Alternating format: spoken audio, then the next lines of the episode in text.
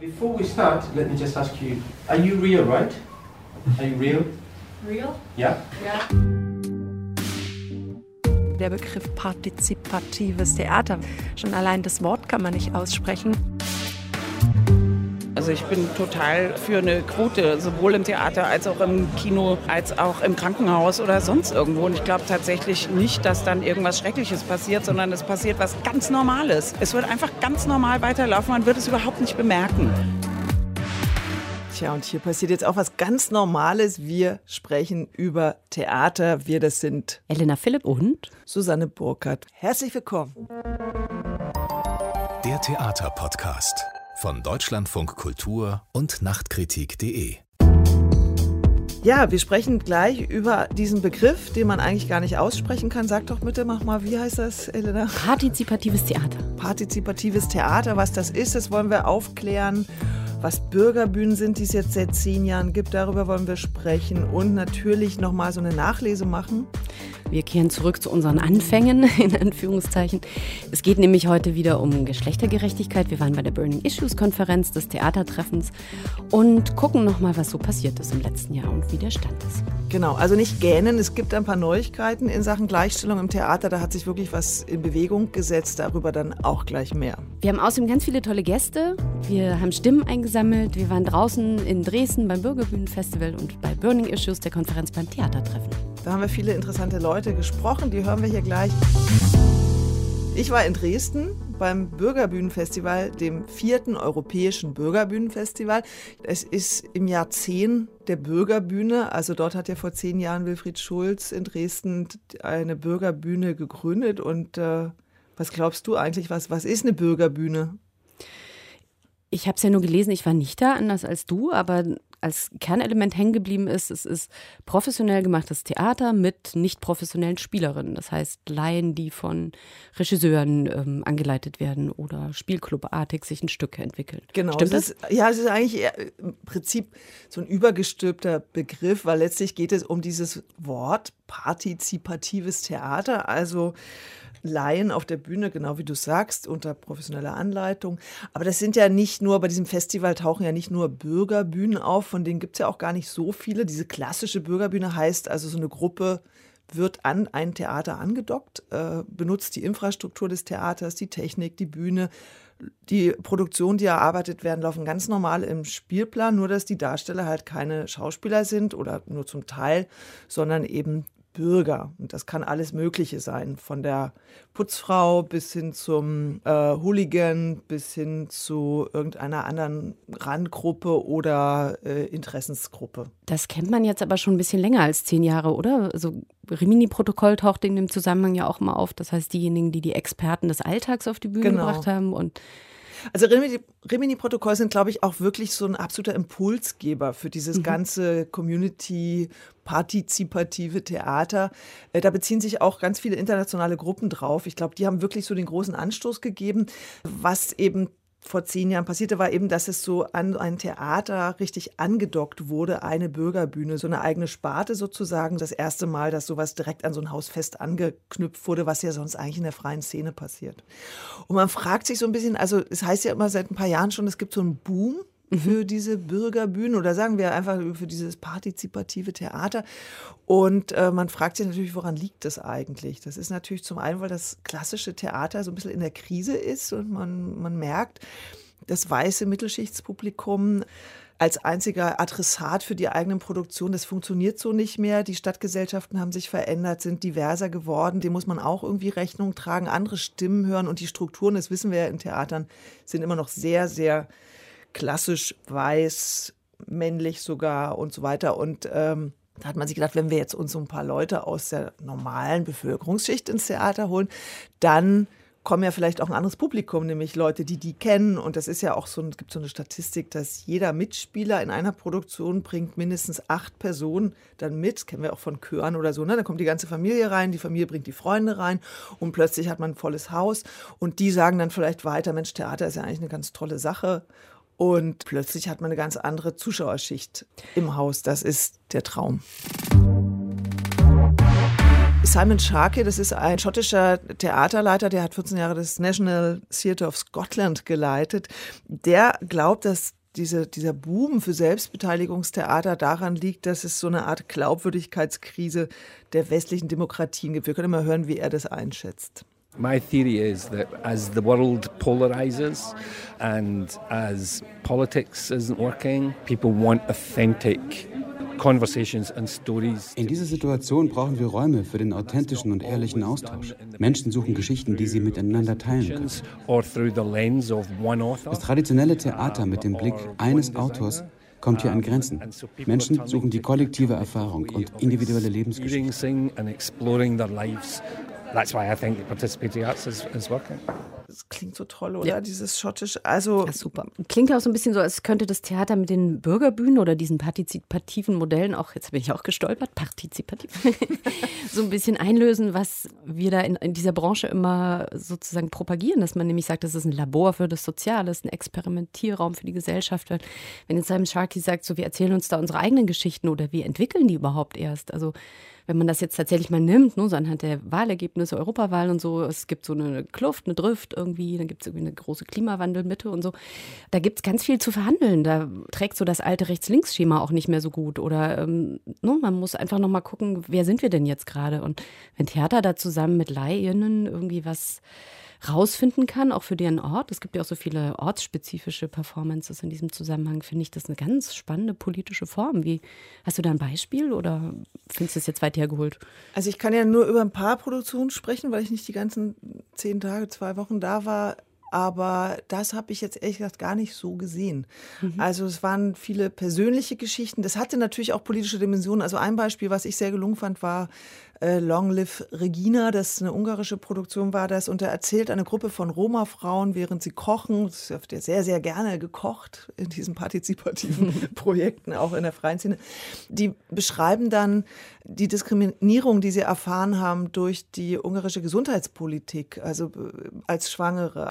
Und diese Frauen, die sehr eindrucksvoll sind und wo man sieht, die haben wirklich eine Lebensgeschichte die erzählen dann in ganz wechselnden Rollen, die schlüpfen in die verschiedenen Rollen auch der Gesundheitspolitikerin, dann wieder die Regina, aber dann die Freundin, das wechselt permanent. Das hatte natürlich eine sehr starke politische Dimension, weil sie dann so dramatische Geschichten erzählen, wie dass sie eben auch sterilisiert wurden unter einer Geburt zwangssterilisiert, mhm. ohne dass mit ihnen darüber gesprochen wurde. Und das hat schon eine ziemliche Reichweite in dem, was da thematisch verhandelt wird. Und das äh, wurde auch erzählt, dass diese Roma-Frauen große Konflikte hatten innerhalb ihrer eigenen Community, dass sie mit so einer Geschichte rausgehen, aber natürlich auch staatlicherseits unter Druck geraten sind. Da kann man sagen, dass diese Arbeit eigentlich als so eine Art Sozialarbeit anfing und dann sich aber durch die Regiearbeit, also doch eine sehr starke, auch ästhetisch absolut überzeugende Arbeit geworden ist. Und ich glaube, einige von diesen Projekten balancieren so auf dieser Grenze zwischen, also manches beginnt als Sozialarbeit und je nachdem, wer da mit denen arbeitet, mit den Gruppen, kann das halt auch eine ganz tolle künstlerische Produktion werden. Und das ist was, was auffällt, während früher wir, also zu den Anfängen, als man das so wahrgenommen hat, Volker Lösch, die Chöre auf der Bühne. Was sich wirklich verändert hat in den zehn Jahren, ist, glaube ich, bei diesen Bürgerbühnen, dass es alle Formen von Ästhetiken man findet dass man überhaupt keinen Unterschied erkennen kann zu einer klassischen freien Szeneproduktion oder einer Stadttheaterproduktion. Das könnte man überall finden und das hat diese Bandbreite der gezeigten Inszenierung dort auch ziemlich deutlich gemacht. Ich finde das ganz schön, weil es so ein bisschen klingt, als würden sich hier freie Szene und Stadt- und Staatstheater relativ organisch einander annähern. Also es gibt ja viele so Projekte oder Programme, in denen man irgendwie doppelpassmäßig jetzt irgendwie eine freie Gruppe und ein Theater zusammenschließt, aber dass man jetzt sozusagen diese Form aufnimmt, also dieses Long Live Regina ist ja eigentlich so eine klassische Stückentwicklung. Du gehst von einer Gruppe von Menschen und deren Themen genau. aus und das Politische kommt sozusagen einfach mit über deren Lebensgeschichten und es ist nicht andersrum, dass du ein politisches Thema hast und dir ein Stück suchst und das dann von der Bühne runter deklamierst, wie das ja oft im Regietheater so wirkt, ne? dass ein Regisseur eine Idee hat und sucht sich dann so seine Schauspielerinnen oder also es geht oft natürlich viel um Selbstermächtigung. Also so eine Produktion, die ich jetzt selber nicht gesehen habe, die den Publikumspreis gewonnen hat, war hier Everybody Electric, oder? Everybody Electric, mhm. genau, wo Menschen mit Körperbehinderung oder teilweise fehlenden Körperteilen Tänze aufgeführt haben. Das muss wahnsinnig eindrucksvoll gewesen sein. Interessant fand ich, dass Miriam Scholl, die die Bürgerbühne seit zehn Jahren leitet, aber trotzdem obwohl ich das jetzt im Festival nicht gesehen habe, gesagt hat, dass sich die Stoffe schon verändert haben. Man muss sagen, durch den Konflikt, den die Stadt auch seit 2015 hat, wo eben die Frage der Migration und Pegida aufeinander stößt und so viel Wut und so viel Spaltung in unserer Stadt ist, haben sich die Themen politisiert in der Bürgerbühne. Also das Interesse der Regisseure, politische Themen anzugehen, ist stärker geworden. Auch irgendwie ein Verantwortungsbewusstsein, dass man schwierigere Themen angehen muss, wie zum Beispiel wir haben ein Projekt in Freital gemacht. Freital ist ja bekannt für den Rechtsterror. Wir haben jetzt ein, Projekt mit Musliminnen gemacht. So diese Themen sind häufiger jetzt in unseren Spielplänen. Das ist durchaus ambivalent. Man muss da ein bisschen auch aufpassen, wo überfordert man sich, auch was die Freiheit der Kunst angeht und auch das Spielerische, was die Kunst hat, auch das Autonome, was die Kunst hat und auch die Leichtigkeit, die sowas haben kann. Sowohl ich als Künstler habe immer wieder den Impuls, jetzt diese politischen Fragen alle zu beantworten und anzugehen, aber ich überfordere mich auch oft damit und möglicherweise geht es den BürgerInnen in Dresden auch so. Also es ist immer so ein, ein Balanceakt und eine Frage, wie sozialkritisch, wie gesellschaftspolitisch werden wir darin und was ist aber auch der Preis dafür? Was ist der Preis dafür? Naja, den künstlerischen Ausdruck vielleicht zugunsten von politischen Aussagen zurückzustellen. Also das, was Sie gerade mhm. erwähnt, Miriam Scholl, diese Arbeit mit den muslimischen Frauen, die Arbeit heißt, ich bin Muslima, haben Sie Fragen. Da muss ich sagen, dass das ist natürlich eine ganz komplizierte Konstellation, weil es sind muslimische Frauen, die in Dresden wohnen, die zugewandert sind aus ganz verschiedenen Ländern, die nicht Deutsch sprechen oder nur teilweise und die auf der Bühne Instrumente spielen, die sie eigentlich nicht wirklich professionell spielen können, was also was ganz klägliches dann auch hat, wenn die als Band dann immer miteinander spielen und man sieht, die zupfen immer nur einen Ton auf der Gitarre. Das ist auch eine ganz schwierige Arbeit, weil es war dann wohl so, dass die Frauen oft, wenn das gesagt wird auf der Bühne, bin ich nicht mehr dabei. Also wie viele Kompromisse da gemacht werden mussten, um überhaupt diese Arbeit zustande zu bekommen. Und anders als bei den Roma-Frauen, die ja als Gruppe vereint sind, sind diese muslimischen Frauen ja relativ vereinzelt und leben in ganz anderen Strukturen. Und da einen Konsens zu finden, was können wir hier erzählen, wie weit können wir gehen, kann ich eine Ehe mit 14 gut finden, die die eine Protagonistin erlebt hat und toll findet, muss ich da was gegensetzen und wo ist die Grenze, dass die andere dann sagt, aber das ist mir jetzt dann zu viel. Also da gibt es ganz viele Schwierigkeiten und ich finde dieses Stichwort Ambivalenz eigentlich bei diesen Produktionen schon nicht ganz unwichtig, wenn man bedenkt zum Beispiel, dass die Philosophin Isolde Karim gesagt hat, es geht nicht um ein Wir-Gefühl, sondern um den Umgang mit Unterschieden. Also wenn diese geschützten Theaterräume für solche partizipativen Projekte, wenn das eine Zone für Begegnung sein soll, dann eben für eine Zone für gefährliche Begegnungen, also für das Austauschen von Unterschieden. Und das finde ich, passiert zu wenig. Also ich fand es ganz interessant. Es gibt so einen jungen polnischen Regisseur, Michal Stankiewicz, der hat beklagt, dass ihm da viel zu wenig riskiert wurde. Wollen wir den mal kurz hören? Ja, gerne. I see a lot of stereotypes because the people ich finde hier viele Klischees, weil die Leute, die die Stücke machen, oft schon mit vorgefertigten Ideen in die Produktion kommen. Wenn ich Theaterleiter wäre, würde ich die Akteure selbst Regie führen lassen. Ich finde, da sollten wir mehr Risiken eingehen just try, you know. Sein Vorschlag, den Leuten dann selber die Regie zu übergeben, da was zu riskieren, haben wir drüber gesprochen und dann äh, kamen wir auf Hooligans, gab auch eine Arbeit äh, an der Bürgerbühne in Dresden mit Hooligans und dann habe ich Miriam Scholl gefragt, warum habt ihr denn dann nicht einfach denen auch die Regie überlassen? Und dann sagte sie, das wollten die gar nicht. Die haben gesagt, wir sind hier Profis als Hooligans, wir erzählen unsere Geschichten, aber ihr seid die Künstler, ihr müsst es irgendwie ästhetisch verpacken. Also wann überlasse ich wem was? Das ist ein großes Thema, diese Frage, wer darf was was repräsentieren. Das ist immer eine Gratwanderung, äh, wer erzählt wessen Geschichte. Wir kommen ja auch jetzt gerade so ganz schön auf viele Themen, die wir schon mal hatten. Das ist jetzt dieses Diversitätsthema so ein bisschen. Ne? Wer spricht auf den deutschen Bühnen?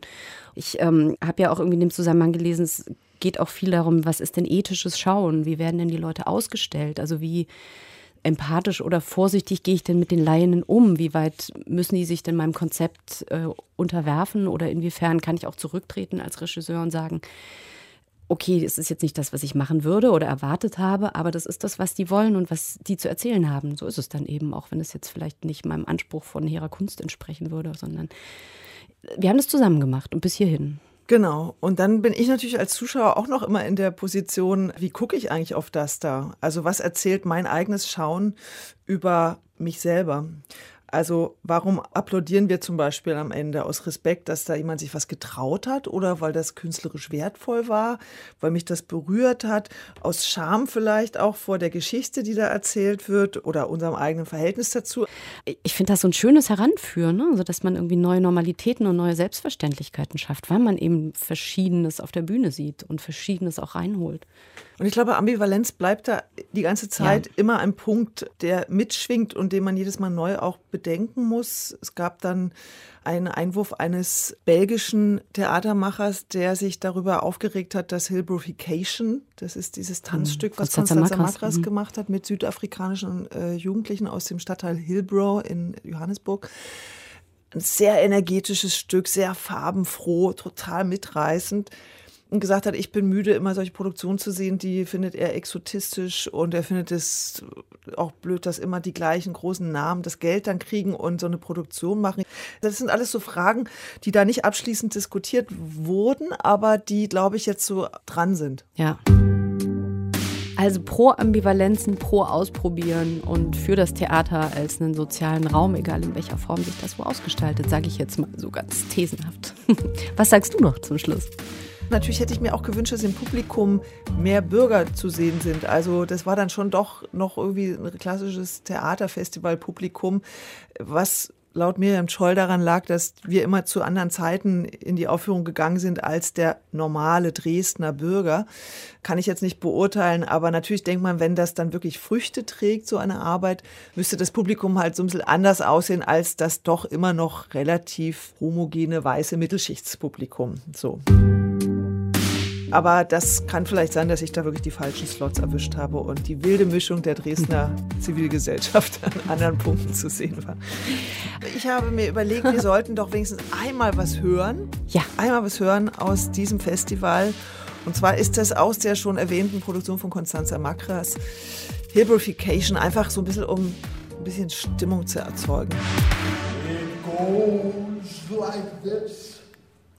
The Father fair, the mind fall and the Major Erkennst du schon, was das für ein Song ist? nicht? Noch nicht. Da habe ich es gesehen. Jetzt.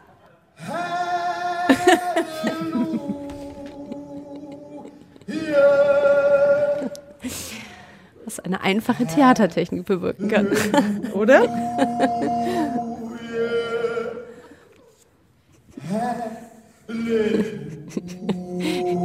Ich schlafe allerdings ein bisschen ein. Ist jetzt zu langweilig. Interessant. Jetzt sind wir bei Burning Issues. Okay.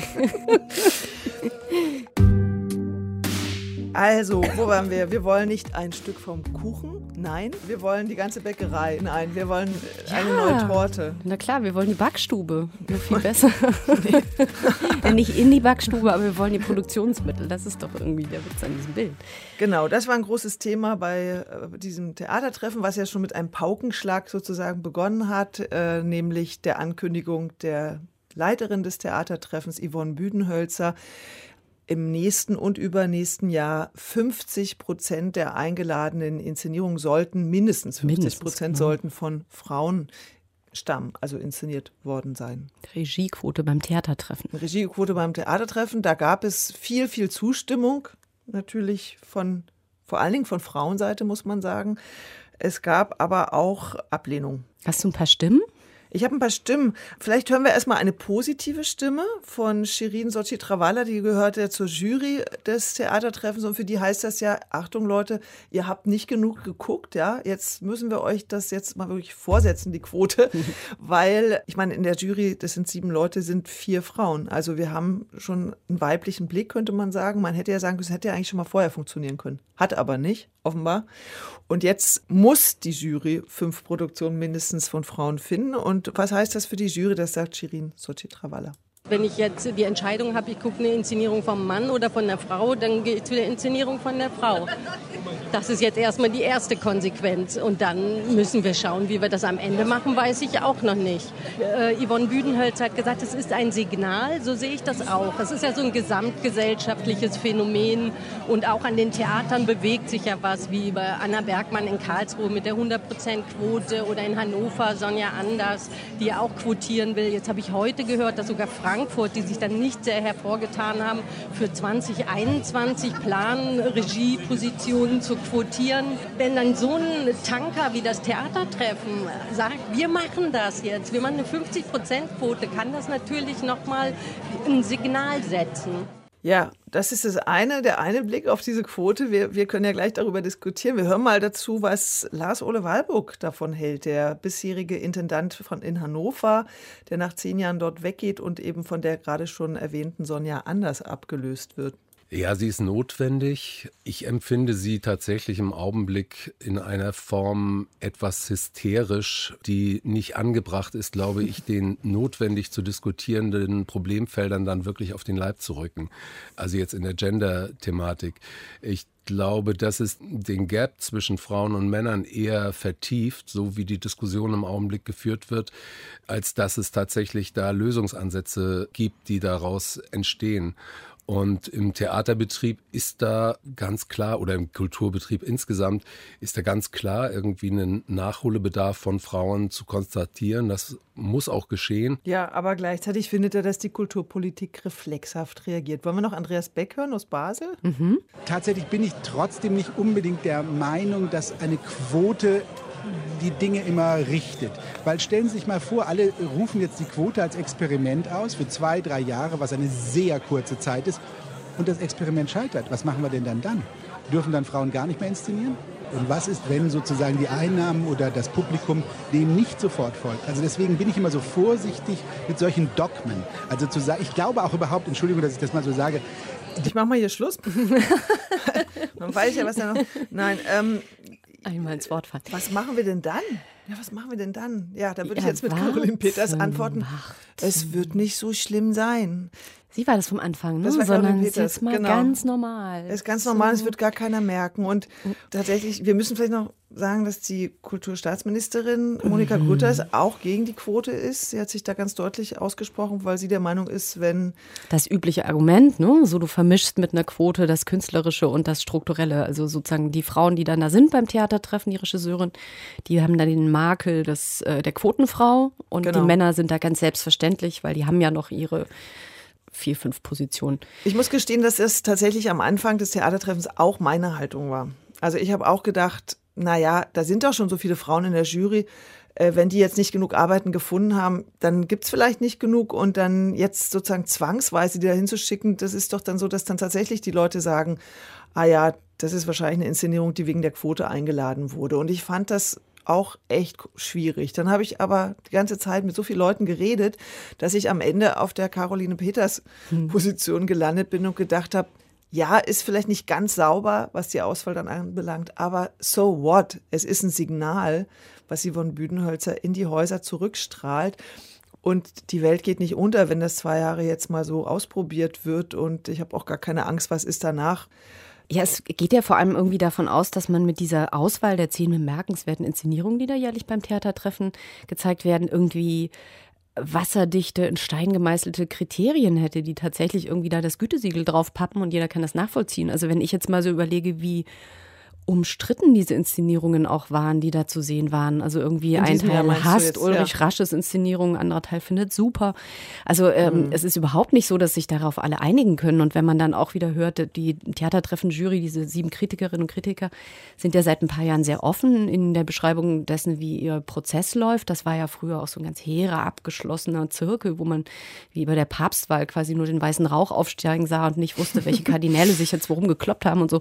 Aber jetzt weiß man ja auch, dass diese Entscheidungen so ein bisschen politischen, parlamentarischen Entscheidungen entsprechen. Ne? Wird hart gerungen, da wird dann auch mal irgendwie eine Inszenierung für die andere gesetzt und sagt, okay, wenn wir das nicht durchkriegen, dann machen wir aber auch das nicht oder andersrum. Also es ist ja gar nicht so, dass du wirklich sagen kannst, ähm, die zehn sind es, Punkt, sondern das ist ja immer eine wahnsinnige Verhandlungsmasse. Und wenn man da jetzt eben ein leitendes, entscheidungsleitendes Kriterium hat, glaube ich auch mit Caroline Peters gar kein Problem. Ich musste zum Beispiel daran denken, ich äh, bin hier gerade so ein bisschen die Fürsprecherin für die freie Szene und das sozusagen äh, genannte kleine Theater. Während des großen Theatertreffens in Anführungszeichen lief in Berlin auch gleichzeitig Augenblick mal. Das ist das Theatertreffen für Kinder- und Jugendtheater. Und da ist es zum Beispiel so, dass diese zwei, für zwei Jahre berufene Jury sich am Anfang ihrer Arbeit Kriterien gibt. Die machen sich einen Katalog mit vier, fünf Merkmalen nach, was suchen wir denn eigentlich? Was ist denn für uns wertvolles Kinder- und Jugendtheater? Und das wird auch dadurch transparenter. Du kannst sozusagen als Zuschauerin und Zuschauer immer abgleichen, das, was ich gesehen habe, entspricht das denn dem, was sie gesucht haben. Während das bei der Theatertreffen-Jury ja immer so ein bisschen so ein Wabern ist und ich mir vorstellen kann, dass dann eben Kriterien manchmal auch zugunsten von so Mehrheitsentscheidungen hinten runterfallen. Ich finde das eigentlich ein super Ansatz, dass man sagt, wir suchen nach was Bestimmten, Problematisch finde ich jetzt an der Konstellation allerdings, dass das von der Leiterin des Theatertreffens kommt, weil die hat da meines Erachtens eigentlich gar kein Mitspracherecht. Die kann die Jury natürlich in die Richtung beeinflussen, kann sagen, Leute, wir sollten das mal machen und dann schreiben die sich das auf. Aber das von oben zu oktroyieren auf dieses Gremium, das ja eigentlich autonom auswählen soll, finde ich höchst problematisch, wenn ich die Quote gut finde. Äh, die Jury hat das ja mit, sie trägt es ja mit, also die ja, war ja einverstanden. mit. Ja, es hieß So. dann so, dass sie das eigentlich Mhm. auch total super finden. Ich hätte es gut gefunden, man hätte sich das sozusagen heimlich auferlegt, also so wie das, ich glaube, Theaterform, war Theaterform, das, ne? Die mhm. haben 100 Prozent weibliche Regisseurinnen, also Produktionen von denen eingeladen und es hat erstmal gar keiner so wahrgenommen, es wurde auch gar nicht thematisiert. Eigentlich Anna Bergmann in Karlsruhe wollte das ja auch so machen, bis wir sie hier im Theaterpodcast aufgedeckt haben. Die wollte ja eigentlich auch das so subversiv einfach machen und gar nicht so groß thematisieren, weil tatsächlich, glaube ich, merkt auch dann am Ende gar keiner, weil gibt es jetzt so eine weibliche Ästhetik, würde ich jetzt mal behaupten, gibt es wahrscheinlich gar nicht so direkt. Nee, das ist ja auch so ein bisschen das große Problem da gewesen. Das hat ja Franziska Werner von den Sophiensälen, die dortige Leiterin, ja dann auch irgendwann thematisiert. Ne? Ich hatte auch so den Eindruck, das wird noch sehr binär gedacht, ne? so Mann, Frau. Als, also so in der freien Szene ist, oder im Tanz ist ja diese genderfluide Geschichte schon viel verankerter. Da ist, Ja. würde man das gar nicht so gegenüberstellen und schon gar nicht irgendwie propagieren, dass es jetzt einen weiblichen Führungsstil gibt, der auf jeden Fall zu bevorzugen sei. Also ich habe den Lila Podcast gehört, der auch beim Theatertreffen entstanden ist. Und ähm, da sagte Anna Bergmann ja auch sehr selbstkritisch, naja, es ist halt eine emotionale Kunst. Ich schreie schon auch manchmal rum auf der Probe. Also es ist überhaupt nicht so, dass man sagen kann, die sind dann immer alle ganz harmonisch oder so. Also Es sind ja immer noch Menschen. sind Also immer noch Menschen. Frauen sind ja nicht genau, sind automatisch die- milde und genau. nachsichtig. Und es kommt ja auch aufs Umfeld an. Das habe ich mir, also jetzt bricht es hier so aus mir raus, habe ich mir auch gedacht, es gab ja, ihr habt so eine tolle Diskussion moderiert, ähm, Practice What You Preach, wo ihr die Intendantinnen und Intendanten der zehn eingeladenen Häuser auf dem Podium hattet. Wir hatten einen Mann nur auf dem Podium. Einen das Mann, die sah so anderen aus, als wäre die Welt eine, eine Ideale schon. Noch so ein Problem bei dieser Veranstaltung. Es gehen die hin, die es betrifft, und die, die eigentlich mitgenommen werden, bleiben nicht oder sind nicht da. Naja, jedenfalls sah man da so diese Charts, so Tortendiagramme, wie denn die Leitungspositionen in diesen zehn Häusern besetzt sind. Blau für Mann, rot für Frau, schön gendermäßig. Viele Ähm, blaue Torten. ne? Viele, viele blaue Torten. Bis zum Beispiel auf die Sophiensäle, wo das schon sehr bunt war, weil es Kollektive gibt und Leute, die sich gar nicht mehr so diesen binären Mann-Frau zuordnen und so.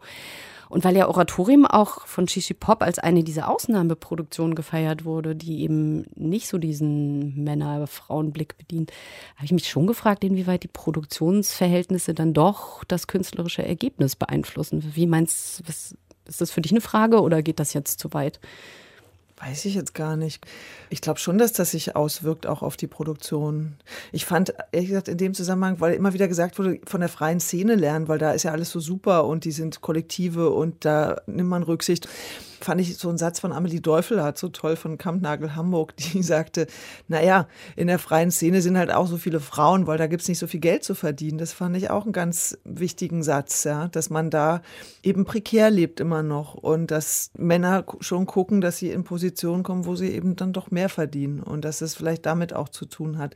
Aber es gab, fand ich, tolle Lösungsansätze, zumindest bedenkenswerte, vor allen Dingen über Kitte Wagner. Sie ist künstlerische Leiterin am Malmö Staatstheater in Schweden, die lehnen ja die Quote ab, interessanterweise. Äh, Im schwedischen Theatersystem. Im schwedischen mhm. Theatersystem, mhm. genau, sondern die machen das anders, so mit eben auch solchen Diagrammen. Am Ende des Jahres wird halt sozusagen Statistik aufgedeckt und gesagt, schau mal hier, so sieht es aus, so und so viele Frauen, so und so viele Männer. Also so ist das verteilt und das wirkt sich dann auch auf die Förderung aus. Und interessant fand ich eben auch, weil das ist ja auch ein wichtiger Aspekt äh, neben Gleichbezahlung für Männer und Frauen, dass die Familienfreundlichkeit, die ja Theatern jetzt nicht so hinterher gesagt wird, äh, nachgesagt wird, dass die dort, also da gibt es eben schon arbeitsfreie Samstage, da gibt es, äh, wenn eine Frau schwanger wird, eine Schauspielerin, dann wird ihr Vertrag für ein Jahr auf Eis gelegt, also die verliert dieses Jahr nicht.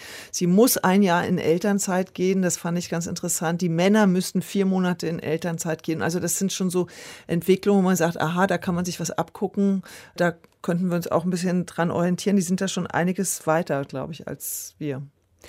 Vor allem fand ich bei diesem schwedischen Beispiel, es war ja auch auf einem anderen Podium, war ja auch schon eine schwedische Vertreterin dabei. Und die hat zum Beispiel von so einem Mentoring-Programm erzählt in Schweden, ähm, an dem sie teilgenommen hat am ersten Durchlauf, wo es ganz explizit darum ging, Frauen aus der Kultur in Führungspositionen zu bringen. Also mit diesem Anspruch, die dann dort auch wirklich zu verankern. Und das haben die alle geschafft, hat sie erzählt. Also es geht total schnell, wenn man das will und wenn man das ernst meint. Und dann habe ich mir nochmal dieses Mentoring-Programm angeguckt, das ja Staatsministerin Monika Grütters aufgesetzt hat als Ergebnis ihres runden Tisches Frauen in Kultur und Medien. Da ist das total unverbindlich und so ganz weich. Da trifft man sich irgendwie so zehnmal so ein, eine, eine Mentorin mit ihrem Monté und guckt, dass sie die so in ihre Arbeitsprozesse und Netzwerke einpflicht und so. Das ist nur, so diesen Duos scheint das überlassen und diese Montés müssen auch total viel in Vorleistung gehen. Die müssen irgendwie alles mitschreiben und also es hat so ein bisschen was bürokratisch politisch Unverbindliches. Und ähm, bei diesen ganzen schwedischen Beispielen, auch wenn man jetzt schön sagen kann, die lehnen die Quote ab, ja, aber die haben ein Reporting-System, die haben ein total verbindliches System, in ja. dem du Rechenschaft ablegen musst, wie das denn bei dir ist mit der Frauenquote. Und wenn man sagen kann, bei uns mit Christine Wahl, der Theaterkritikerin, die das so schön schrieb, jetzt ist dieses Thema in der Branche angekommen, alle haben es kapiert, dass man da was tun muss, da muss man jetzt auch den nächsten Schritt gehen und muss irgendwie was Verbindliches festlegen. Deswegen finde ich die Quote beim Theatertreffen dann so als ein Signal eigentlich ganz gut.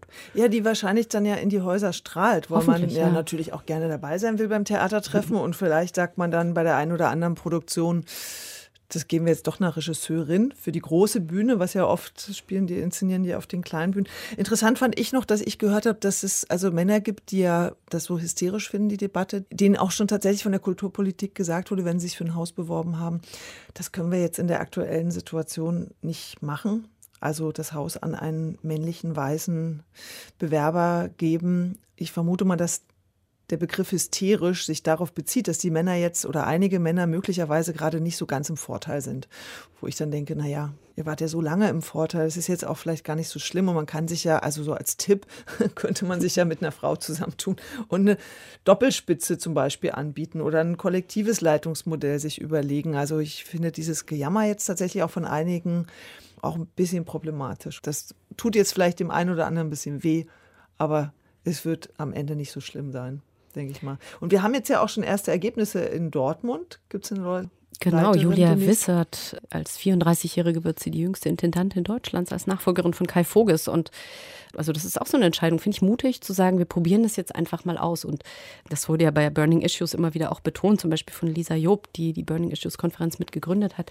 Frauen sollen jetzt auch mal das Recht haben zu scheitern. Die sollen jetzt auch mal das Recht haben, irgendwie zu gucken, ob es klappt und sich darin einzuüben. Und dann gibt es Role Models und dann gibt es wieder Best Practice Beispiele. Also ähm, von vornherein zu sagen, die hat ja noch nie ein Haus geleitet. Ja, auch Männer haben irgendwie noch kein Haus geleitet, wenn sie ihre erste Intendanz kriegen. Also das muss man halt lernen. Und sie hat eine erfahrene Frau an der Seite. Also ein bisschen mehr Mut, das auszuprobieren. Und ich glaube auch, weil du gerade erzählt hast, irgendwie so, es wird zu viel gejammert. Die junge Generation ist da auch oft schon weiter. Also ja. von dieser Burning Issues wurde mir so kolportiert, es gab so einen jungen Regisseur, der meinte, ja, schade, ich ähm, würde schon später vielleicht auch gern mal ein Haus leiten, aber ich sehe halt ein, dass die jetzt hier mal dran sind, die Frauen und die POC und wer da jetzt sozusagen alles mal einen Shot haben soll.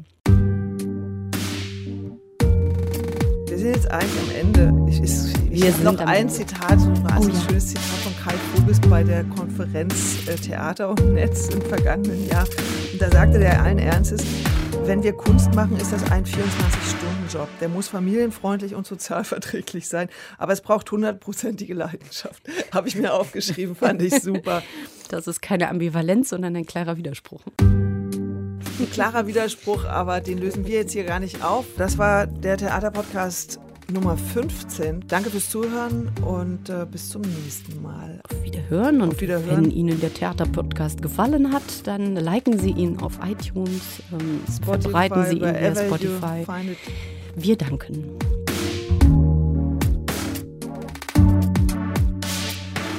Auf Wiederschön, äh, Wiederschön. Das war sehr partizipativ heute mit dir, Elena.